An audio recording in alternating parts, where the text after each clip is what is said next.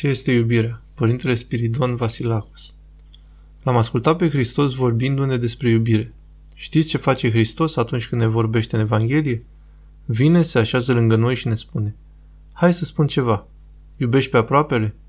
Și eu, care n-am nicio simțire a iubirii, n-am cunoaștere de sine, m-am grăbit să-i răspund. Îl iubesc, cum să nu-l iubesc? Și începe să-mi spună, stai puțin, dacă iubești pe cei care te iubesc, are vreo valoare, vreo importanță? Dacă dăruiești acolo unde știi că vei primi. Și în acea clipă mi s-a descoperit că ceea ce numeam eu iubire era un schimb. Ia gândiți-vă. Și eu numeam iubire. Eram sigur că iubesc. Mai există și altceva. Există iubirea ca sentiment. Însă trebuie să știm că sentimentul ocupă un loc mic în existența noastră și în viața noastră. Și sentimentul nostru este ca starea vremii. Astăzi e vreme frumoasă și mâine pe alocuri ploi torențiale, furtuni și inundații, catastrofe. Ce înseamnă asta? Că sentimentul se schimbă de la o clipă la alta. Așa se explică faptul că spuneam că am iubit o persoană cândva, iar astăzi nu vreau să o văd în fața ochilor. Nu era iubire reală. Nu era iubire adevărată. Ce a fost? Iubire sentimentală.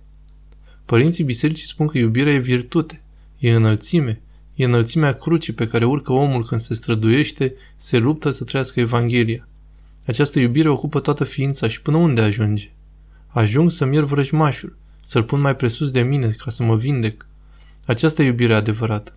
Să fim cu luarea minte, căci există iubirea, smerenia, dar există și surogatele iubirii, relațiile de schimb, de interes, sentimentalismul. Surogatele smereniei, complexul de inferioritate, simțirea că sunt ceva sau că nu sunt nimic, asta nu e smerenie. Multe lucruri eu le botez, iar egoismul meu se face nașul lor, se face un nănaș foarte bun.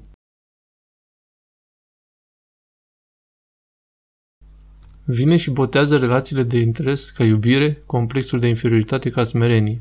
Și eu cred că sunt smerit și ca în dragoste.